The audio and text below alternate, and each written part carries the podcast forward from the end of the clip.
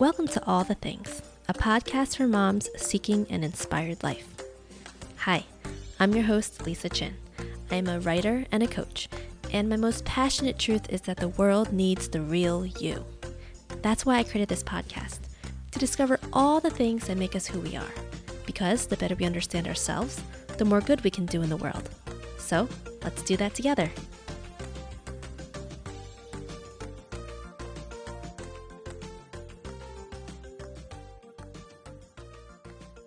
Hi, everyone. Welcome to today's episode with my guest, Jonathan Roberts. I am super excited to be sharing this space with him.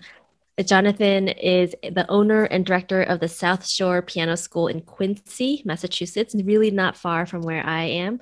A passionate educator, Jonathan's work revolves around not only teaching music, but also incorporating creativity, possibility, and skill building into students' everyday lives. Jonathan maintains an active blog on the South Shore Piano School website and is also the host of South Shore Piano, a podcast about how music education changes lives. And I have been lucky enough to be one of the guests on that podcast. Jonathan, welcome today. Thank you so much for having me. Now, before we get started, I want to first acknowledge that I am speaking and podcasting from the traditional and unceded territories of the Nipmuc and Massachusetts tribes. And today's conversation will touch so much on creativity and art and really the culture of music. And it would really not be a complete conversation without recognizing that there is so much, especially because we kind of share um, a geographic location, right. um, without acknowledging that the what this conversation really would not be able to take place without the stewards of this land that came before us. So, Absolutely. Jonathan. Um, now, oh, where do we start? Let's introduce the audience to kind of um, who we are, because I think that this is one of like one of the things I love about our modern day relationships. Can you share a little bit about our relationship? Oh, absolutely. So we both live in the same area. We never met each other until we both ended up in the same marketing seminar. And we clicked pretty much immediately you know helping one another with our projects you with your projects uh, you with mine. You've had such a substantial impact on my my work as a, an entrepreneur as a creative as a outside the box thinker. And uh, we've just stayed connected ever since just you know meeting periodically you know exchanging ideas. And it's been a, a really awesome synergy. So uh, thank you for that lisa. Oh well i mean i remember reading one of your first posts and I was like, oh, it's really cool. He owns a piano school. And then I saw that you were in Quincy. I'm like, oh she's right there. And I'm like, we haven't met in person yet. And I really look forward to the day that we actually can like yes. have a coffee together or something totally. like that. Um, but yeah, I mean, we've we've kind of known each other for about a year now, which is pretty cool. Yeah. And really, I mean, I feel like one of the great conversation like the conversations we talk about like there's we talk about a lot of different topics but like creativity and parenting and like the overlap of it and like the interplay of those two things has been so much a part of what we've talked about. Totally. Totally. One thing i wanted to start the conversation off with is what do you see you know you you have started a piano school you were a piano teacher before you started the piano school. Right. So you've observed i mean you've worked with a lot of children I mean, you teach adults too but you've worked with a lot of children and you have seen parents impact on the child's creativity and development and interest in music. Can Definitely. you share a little bit about like kind of what you've observed? Yeah absolutely. I'll try to make it as short as i can. I, I can turn it into a few hours i think. But i've come to appreciate over the years that the parents relationship with their kids is pretty much the make it or break it whether kids will succeed in music lessons. It's, you know, the parents are the ones who find a good teacher, you know, make make the payments uh, for the lessons, make sure their kids are on time, make sure they practice. And ultimately it comes down to I've found whether parents really, really value this and want their kids to play, you know, for the long haul, or if they're just kind of seeing it as sort of a temporary just sort of an extracurricular activity that's just kind of gonna sort of come and go.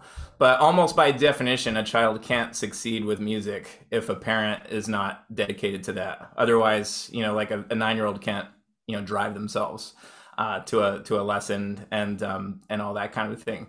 But um, it's been interesting though seeing the dynamic in sort of our modern culture. I think we we live in a time. There's been no harder time to like learn a piano, learn a musical instrument because of all the demands on families, all the demands that are on kids. Everything's just moving faster and faster and faster.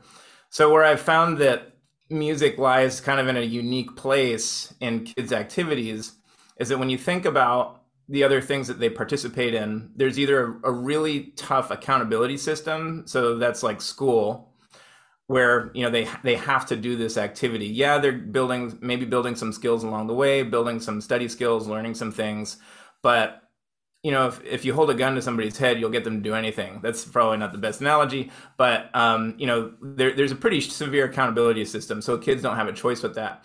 And then most of kids' other extracurriculars is a huge social component, especially when it comes to sports. So if a child, you know, stops the soccer team or you know doesn't do the school team, there's like a big social stigma there. So where music kind of sits in its own place, where the parent devotion is just so critical is that it's in its own little space of it's not as social as their other activities. Most practicing happens alone at home.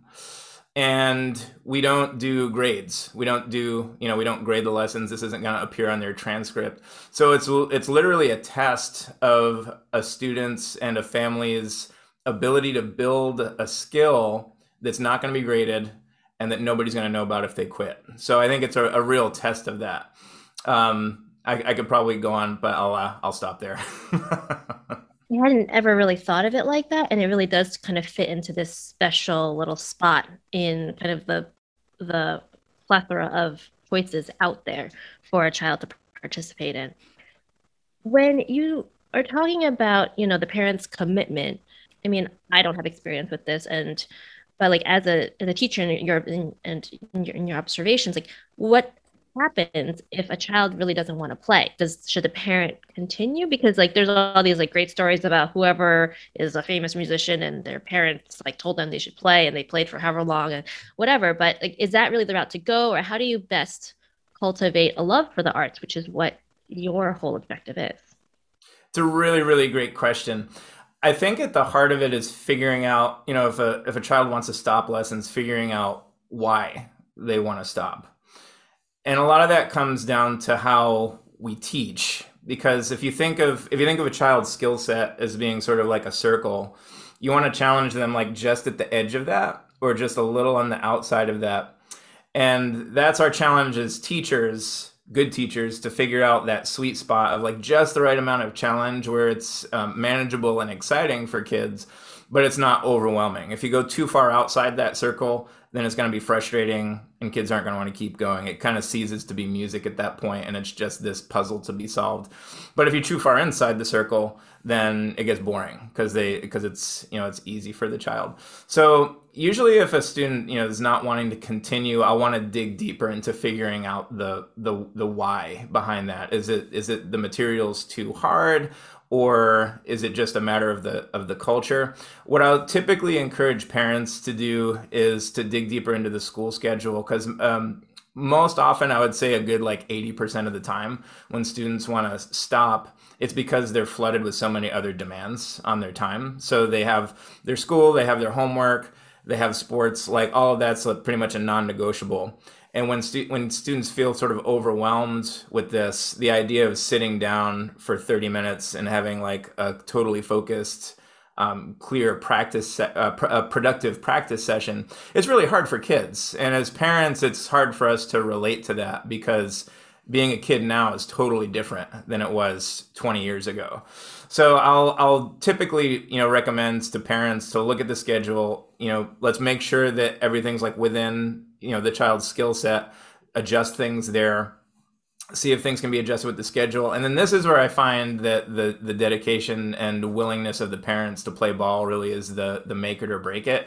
Um, because it comes down to whether a parent is willing to do that to help you know be their child's accountability partner make sure they're setting the practice. And then if we have everything in the right place if you know it's the right amount of skill the kids enjoying the music their schedule is is intact then usually you know it, it's not usually it's not a problem to begin with but if it reaches that point there's usually some some righting the ship still. Um, i often tell parents when i was a kid i didn't want to practice. It was the same thing. I would get home from school i would you know have a ton of homework projects. Wasn't a sports kid but i had plenty of other stuff on my plate and there were lots of times that i just didn't want to practice but it was just a, a rule of the household that when i got home from school it was straight to the piano hour practice. No ifs, ands, or buts. So if I talked back, if I didn't do it, there were consequences associated with that.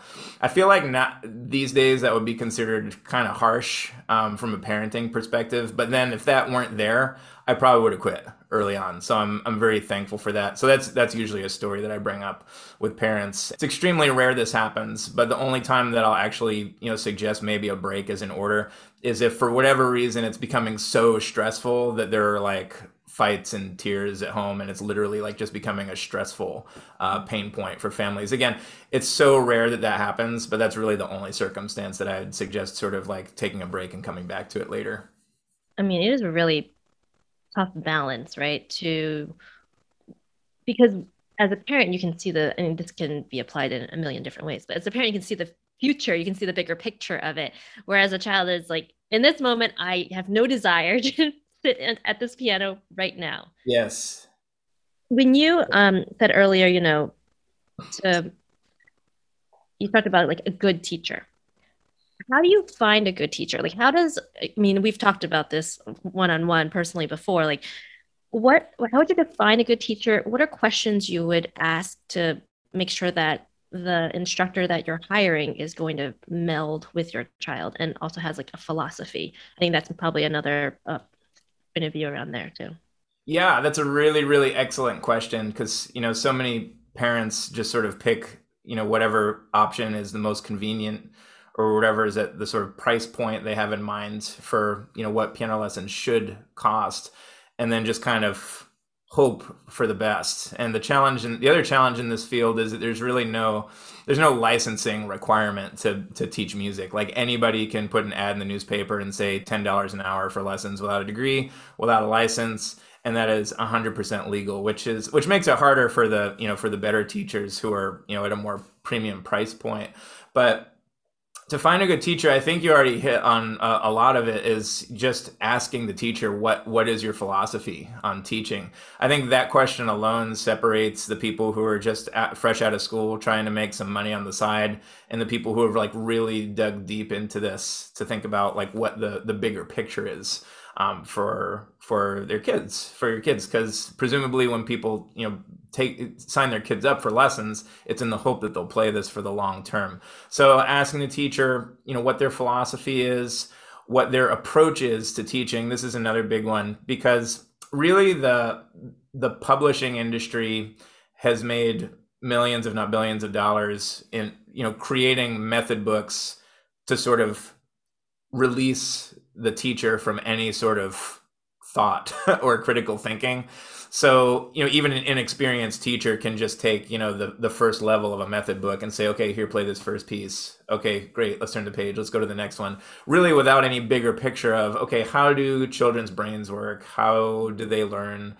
You know, what do they do if they're having trouble with this? You know, what, what is the, the learning model that we're going after here? So I think asking a teacher what their approach is so that you know their kids will learn this for the long term and understand it. And then making sure that the teacher explains that in such a way that you the parent understand that. That i think that's a real key thing because if a teacher comes back with all kinds of high level abstract stuff and you as a parent don't understand that then that's just not going to work. Because the the the it's really a, I think of it as a triangle. So you have the parent the teacher and the student and all three really need to be you know working together close to to make this happen. And then finally i think you know asking the question of what additional opportunities do you offer your students is a is a big one. So the sort of the sort of traditional lesson model is you go to your one-on-one lesson and then you go home and practice by yourself. And then the next week you go to your one-on-one lesson and you go home and practice by yourself and I think this is a big reason why a lot of kids quit because, in the context of kids' other activities, music lessons seem like a relatively isolating and lonely experience. if they don't have some other opportunities. So, you know, asking if there are recitals, if there are workshops, if there's any opportunity for them to meet other kids is a big one. And that's the one that that I think is a bit more rare. It's pretty typical for a lot of schools and studios to do maybe like one big end of the year recital or maybe like a holiday recital and end of the year recital. So at South Shore Piano School, we really wanted to go the polar opposite swing. So we do two recitals every month, which I think has been a real, um, you know, I won't say game changer because you know we've we've done it for a while. It's not like a totally new thing, but seeing the students who participate in this regularly, they get to know other families. They feel like they're part of a community, uh, and not just kind of showing up to this place to take lessons. And there's we've definitely seen a big correlation between the students who participate in these things on the regular, making it more of a significant experience, and then the students who for whatever reason just don't. They're the they're the ones that are more likely going to you know take a break or stop when things get busy you know, I was going to just segue into asking your about the philosophy of your school, but I first want to actually dive into this two recitals a month because sure. when I think of a recital, it, I my heart almost kind of tightens up, right? When since you've introduced kind of these two recitals a month, like not even a year or or half the year, like but a month, how does that change the idea of performance? Again, it comes back to like our perception versus kids' perception. Because to us, that idea of a recital, and I've thought about maybe changing it just so it doesn't sound as intimidating. It, it really hasn't been a huge issue though. But for us adults, it's like, oh, oh, oh this is going to be like this stressful thing. But for four, five, six, seven year olds, it's just sharing their stuff and having fun and being the star of the show. They don't have any sort of uh, they don't have the same sort of inhibitions that we adults do. As you know basic so i'm always encouraging parents the the younger you can get kids in the more performing is just going to be part of their lives. I really love that because if you think about like sports they perform every week at, right. sometimes multiple times a week as you get older. So why should it be any different? Except i always think like recitals for even like the organizational standpoint it just would be so much to pull together but if you have a system and you bring it all together. And I love that. I really, I really do. Do you remember like how you came up with that idea? Yes. So this this goes back to sort of my own experience taking lessons. So I, I had a couple of teachers in the beginning who I would consider sort of average teachers, and then my my first sort of significant teacher that made this you know this sort of started me on this long-term trajectory for life. It was at a community music school who did this same thing. It did not not two recitals a month, but it was one it was one recital every month. And I played for every single one of them. So that that really, you know, went a long way in helping me, you know, meet other kids who are also doing piano, helping me, you know, work on my performing skills, performing in public. And especially like years later as I've you know I've worked in other organizations. Uh, I've worked in organizations that do just the one recital at the end. I've worked in uh, another organization that did also did one recital a month, and I just found it was it was almost without exception the students who stopped were the ones who didn't perform, where it was just sort of like a, lo- a, a lonesome experience, or if it or it was just um, you know a pay per service kind of a thing. Uh, the school that I worked with that only did the one recital at the end of the month I, or at the end of the year, I just remember thinking like this, it's going to be like another year before before any of these kids get to perform again. It just seems like so far in between. So we we actually did one recital a month when we first opened, but then when the pandemic began, this was uh, March 2020 all you know mo- most of uh, a lot of my colleagues were sort of in like survival mode like let's you know figure out what we need to do to survive. Um, it was kind of like dark skies kind of a thing. And we actually had a recital scheduled for the the very next weekend when the lockdown started. And we decided when that happened that we were going to go the polar opposite direction and like lean hard into making this online thing a really exceptional, an exceptional, remarkable experience. So um, the, when the lockdown happened, I sent in the the announcement to everybody that recital this weekend's canceled, but we're doing a virtual recital next weekend. So get your videos ready and send them here. Oh yeah, and we're gonna do it every two weeks. Um, and that really got the excitement up. I think we were actually the first community music school in the whole country to do a virtual recital. It was on YouTube And part of it was, you know, of course, we wanted to survive and we wanted to, you know, keep as many students as we can. And we did lose some. Uh, it was definitely a major, like, sort of litmus test for families' dedication and how much they were willing to, like, stick with this when we had to go completely online. But we really wanted to take it as an opportunity to live by example because we're always teaching our students how to persevere and think creatively um, you know, to to come out on the other end stronger. So it was really an opportunity for us to live by example with that through you know the events of our organization, uh, and I think it definitely made a big difference. So we we were doing YouTube uh, virtual recitals, and then we switched over to Zoom, and we really felt like our our population was growing as well. So that also sort of um, reinforced this idea that we really need to have two every month just because you know if we have 50 on one that's going to be like a three hour recital which uh you know even uh, with the best performances that's a lot to sit through. Um so that's kind of led up to now. So now that we're, you know, now that we're back in person, we're we're keeping the two recital a month groove because it's it's really been such a significant opportunity uh, for students and their families. We're doing one live one and one Zoom recital every month because we, we still have a fair number of families that are online. We want to make sure they have the opportunity as well. But it's also really cool for their families because you know if we have we have some students with family in India or Germany or wherever, and they can tune in for you know their kids' recitals, which is uh, has been really really cool. Mm, I really love that. I think it's thanks. just kind of throws it all like upside down, right? And right. um, and like kind of makes you think like, why are the other things normal? Right. I think that folks kind of have an idea, but like, would you be able to like, if I were, if I was interviewing you as a teacher, oh, and I said, you know, can you share with me your philosophy, your school's philosophy, and your philosophy as a teacher? Could can you share what your answer would be? Yeah, absolutely. So we're all about teaching kids the skills so that they can play music for life. So we don't, you know, we don't teach. I mean, yes, we teach songs and pieces and stuff like that, but it's all with a, a longer trajectory. And we make sure that you, as the parent, are, you know, informed of like what we're doing with your kids. So you know that there is a path from here to you know, when Sally is in her 30s and having a dark time, she can just sit at the piano and pull out a piece of music she loves and just be able to play because we taught the skills uh, for her to be able to do that, to develop her ear, to move to rhythm, to read music, all of it.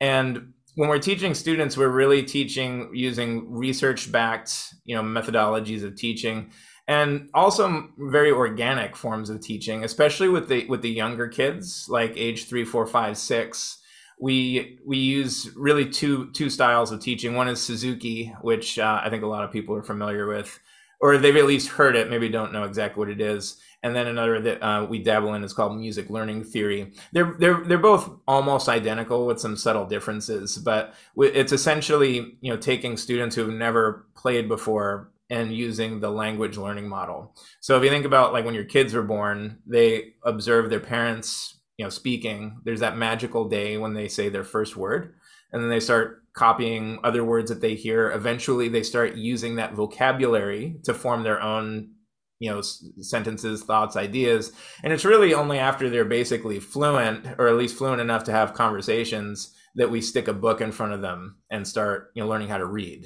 because at that point they're seeing the visual representation of this vocabulary they've lived with for a while.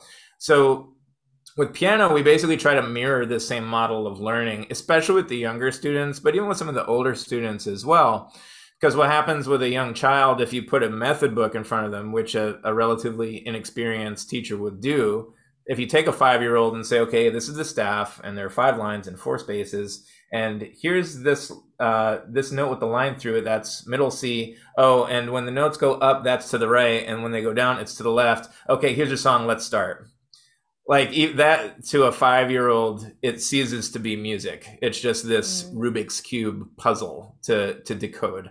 So we're really all about meeting students where they are in their development and making sure we teach them in the most developmentally appropriate way possible. So they're basically learning the language and developing those skills so that over time they'll have this. We our, our best hope for our students is that they're going to play for the rest of their lives, not that they're just going to play until like eighth grade and then never touch it again, or even graduate till high school and then just forget about it.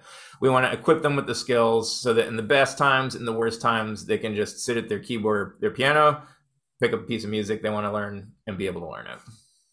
so you're a parent right now, Right. as well as a teacher, and you're kind of steeped in this world of creativity. I was curious to know, like, how do you approach creativity now as an adult personally? Because there's there's this whole work component of it, and I feel like that that there's an outlet there, but like personally, do you have a creative practice? I've recently dabbled into other areas aside, uh, you know, outside of music, but all as it sort of relates to to my my business and my life. I've definitely become a huge fan of writing every day. I never considered myself a, a writer before, but um, I started uh, while we were in our seminar together. We uh, I started a, a, daily blogging practice every single day, just a short blob, uh, blob, um, a short blog. Sometimes it feels like a blob. So me too. just, a, just, a, short uh, blog post. I think we have you know maybe uh, eleven dedicated readers, which that's all. that's all that matters. You know, just sort of with ideas on life and creativity and stuff like that. And I think what that's helped me with a lot is in appreciating this idea that when you just do the practice, when you just do the work, whatever that may be, it's not only helpful for the audience, whoever is reading it, that it connects with, but it also helps you sort of inform your own ideas about life and um, you know how you see the world and things like that. So I've really found, you know, in these past, I think I'm on post like 286 or something like that since I I started. But just that sort of daily reflection and writing has really helped sort of inform my ideas about the world, uh, as far as how you know creativity works and how important it is to think outside the box and things like that. So I might, you know, as part of my my work. I might just spend like 15 minutes thinking like, okay, let me list as many crazy ideas as I possibly can for you know South Shore Piano School for like you know events or you know to, to reach more students or to, you know, or for an interesting YouTube video things like that. So that's one thing. I've also done a lot of video stuff for the YouTube channel. Been on a little bit of a hiatus in the last few months, but uh, if you check out the YouTube channel, there's everything from the practical and useful to the borderline crazy uh, videos, uh, especially during the pandemic. That was one of my uh, during summer of 2020 that was one of my big projects. I, I challenged myself to do a video a day for 30 days, which was hard, but it definitely pushed me as far as the, the creativity elements go. And again, that really informs me, and I feel like it makes me a better teacher and a better director because I've experienced this growth through a, a religious practice every day in other areas. So that so I'm always telling students all the time now you know, it doesn't matter like whether it's piano or your fitness or your health or your relationships, whatever, you have to do the thing every day, even when you don't feel like it, and then you're going to see your, your skills grow.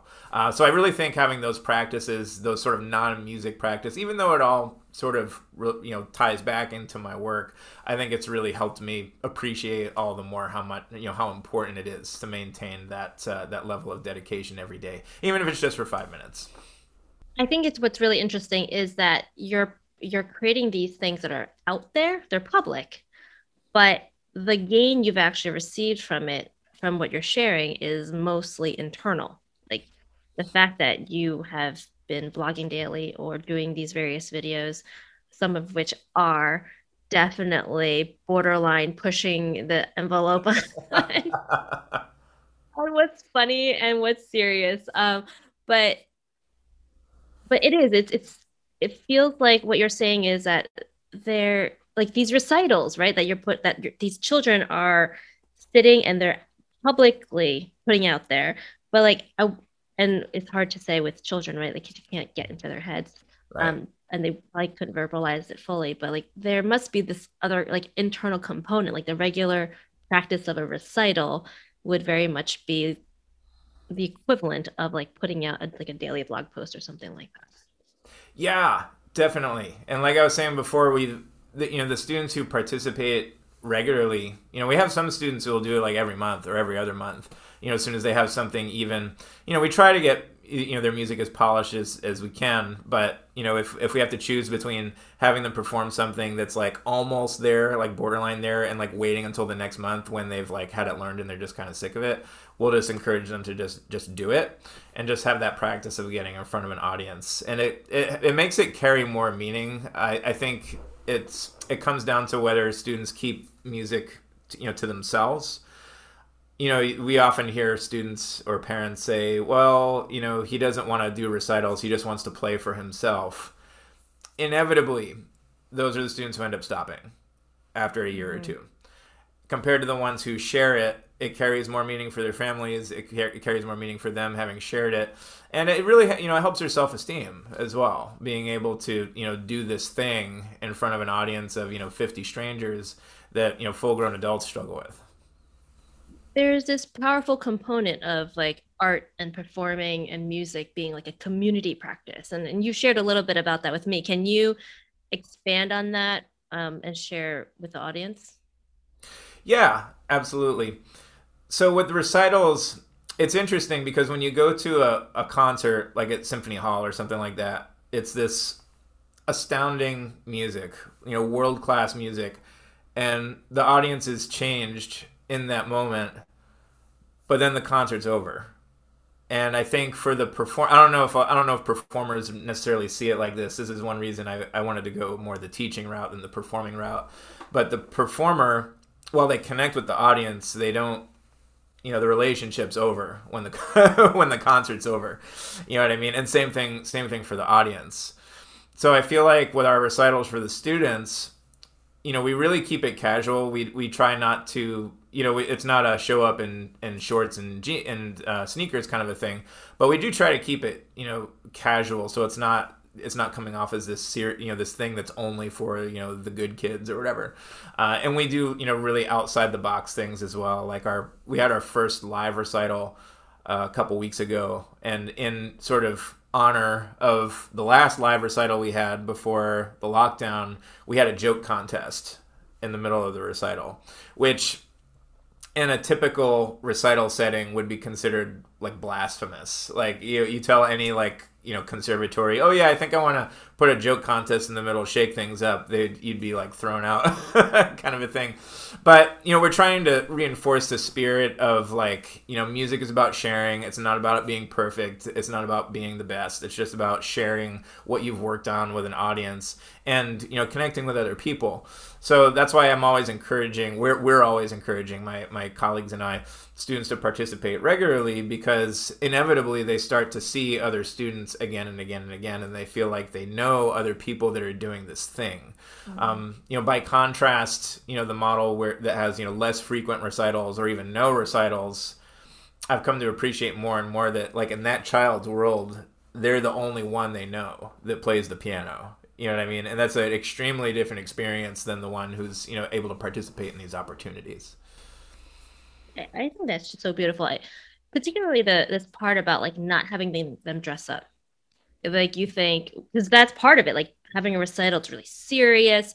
And you know, anytime we had a concert for school, we would always you know have to wear black and white or whatever whatever the attire called for um was called for at the moment. But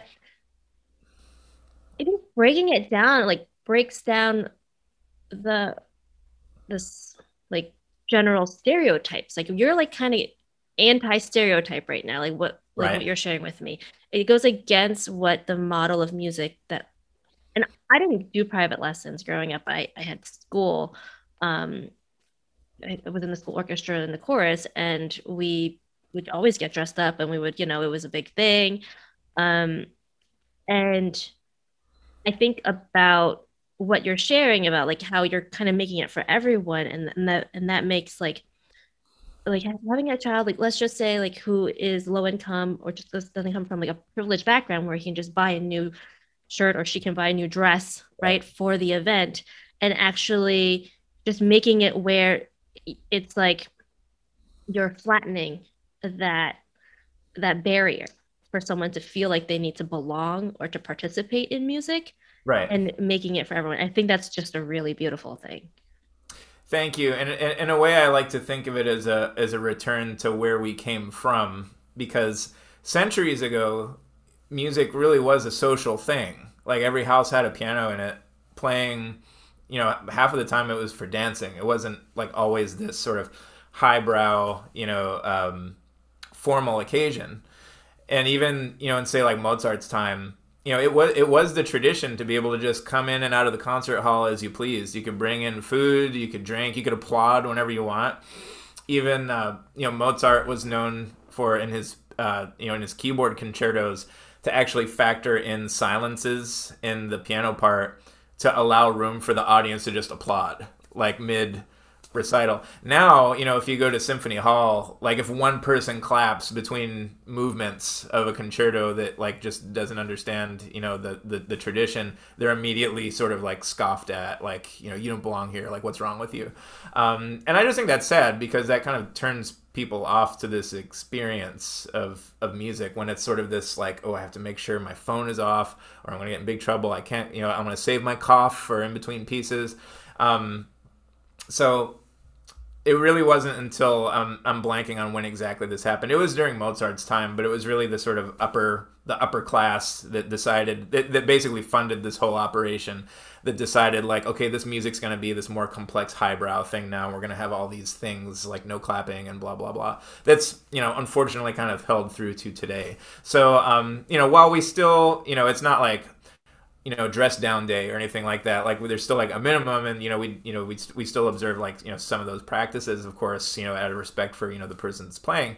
But we're trying to make it more of a community experience more of a social experience more of a sharing experience rather than this you know uh, i don't want to say stiff but that's the only word that's coming to mind. This sort of like you know rigid you know this is how everything's going to go and it's going to be perfect. And if anything goes wrong then it's going to be awful. We're trying to do the polar opposite of that.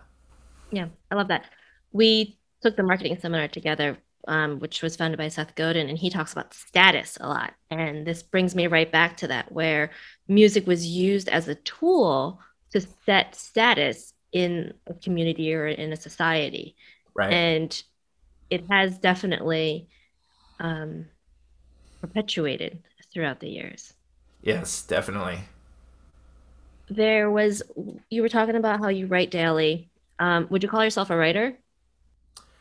Yeah, I guess so. I mean, it doesn't it doesn't feel like it, but uh, I mean, I write every day, so I suppose by definition, I'm a I'm a writer. Then, um, it's one of those things that didn't feel intuitive at first. There was definitely some, uh, you know, needing to push through some some mental resistance in, in those first few but um, but yeah, no, I just I, I write every day. I write for myself. You know, I do some you know like reflective writing every day.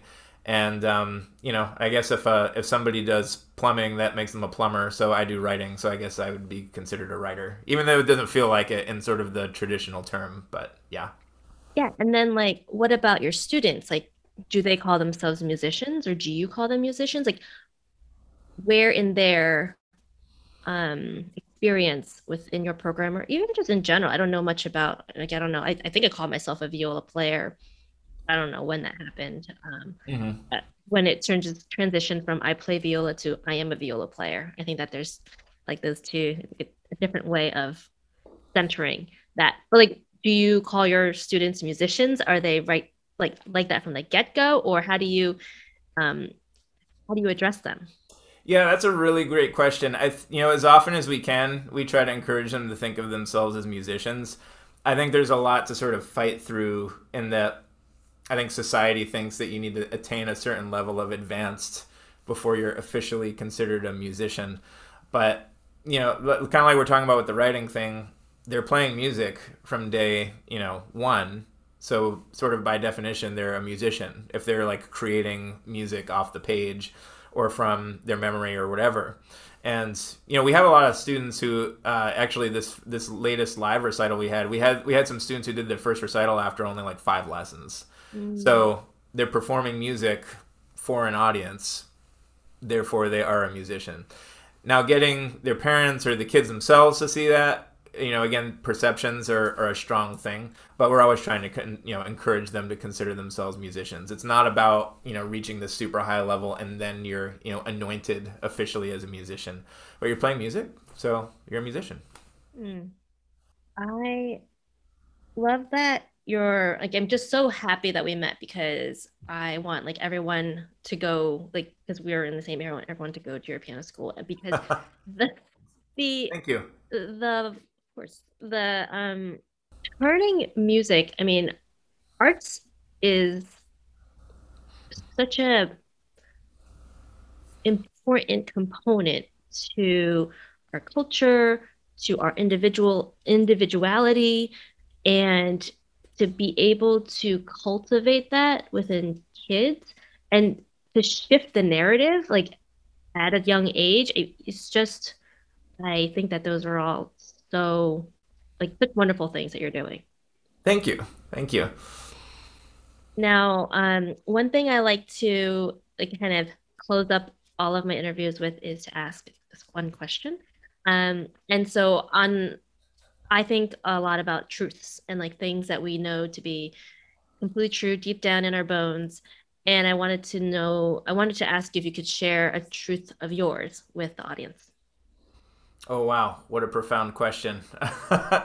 I'll just share the first thing that can that comes to mind is my truth and my philosophy and all of this that has led to, you know, starting my business is that anyone can learn to play music.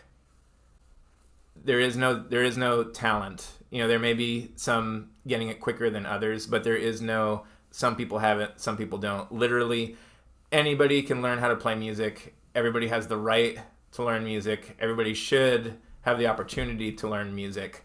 And it's really just a matter of finding that that teacher who who who gets it, who's passionate about it, who's dedicated to it and uh, everyone deserves that. But it doesn't matter whether you're you know you see yourself as talented not talented if you have a keyboard if you have a grand piano you know if you're wealthy if you're lower income whatever literally anybody on this planet can learn music it doesn't matter what age we just had an adult student start who's 86 she's doing awesome. Um, anybody can do this. So that's that's been sort of my my north star that's uh, led me to start South Shore Piano School to really try to to foster this in as many human beings as possible. Thank you. Thank you so much for coming on here and sharing your truths and in your philosophy and your approach because I, I think that even if it's you know someone who can't actually attend your school they have received a different message than other schools are offering. Thank you so much for having me. This has been such a fun conversation, and uh, you know, congratulations on your on your podcast. You're uh, you you ask some really uh, great questions that dig deep into the heart of this. So thank you for those. You're welcome. Now, if folks want to find you, where can they um, learn more about your school and what you're doing? Sure. So the best place would probably be our website. It's southshorepianoschool.com. You can read more about you know myself, all the other teachers that are working with us. We do you know a free trial lesson if anybody wants to come on in and just give us a try, no obligation. Uh, and we're also on all of the you know major social media channels. Our you know we have our YouTube channel. Uh, Facebook, Twitter, Instagram, probably more Facebook and Instagram than Twitter, uh, but the handle on all those is SS Piano School. Thank you, Jonathan. I wish you all the best as you turn this world of music upside down. Thank you so much. Thank you so much. You too.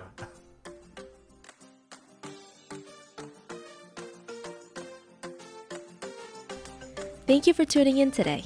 A great big thank you to Medfield TV for their support and editing this episode. Living an inspired life is a worthy endeavor. Don't let anyone tell you otherwise. Be sure to subscribe in your preferred podcast player for future real conversations. And if any part of this episode made you think of a friend, let them know that they aren't alone in their journey and share all the things with them. If you'd like to stay in touch, hop on over to lisaforreal.com and sign up for my daily blogs. Or find me on Instagram at Reclaiming Motherhood. See you next time.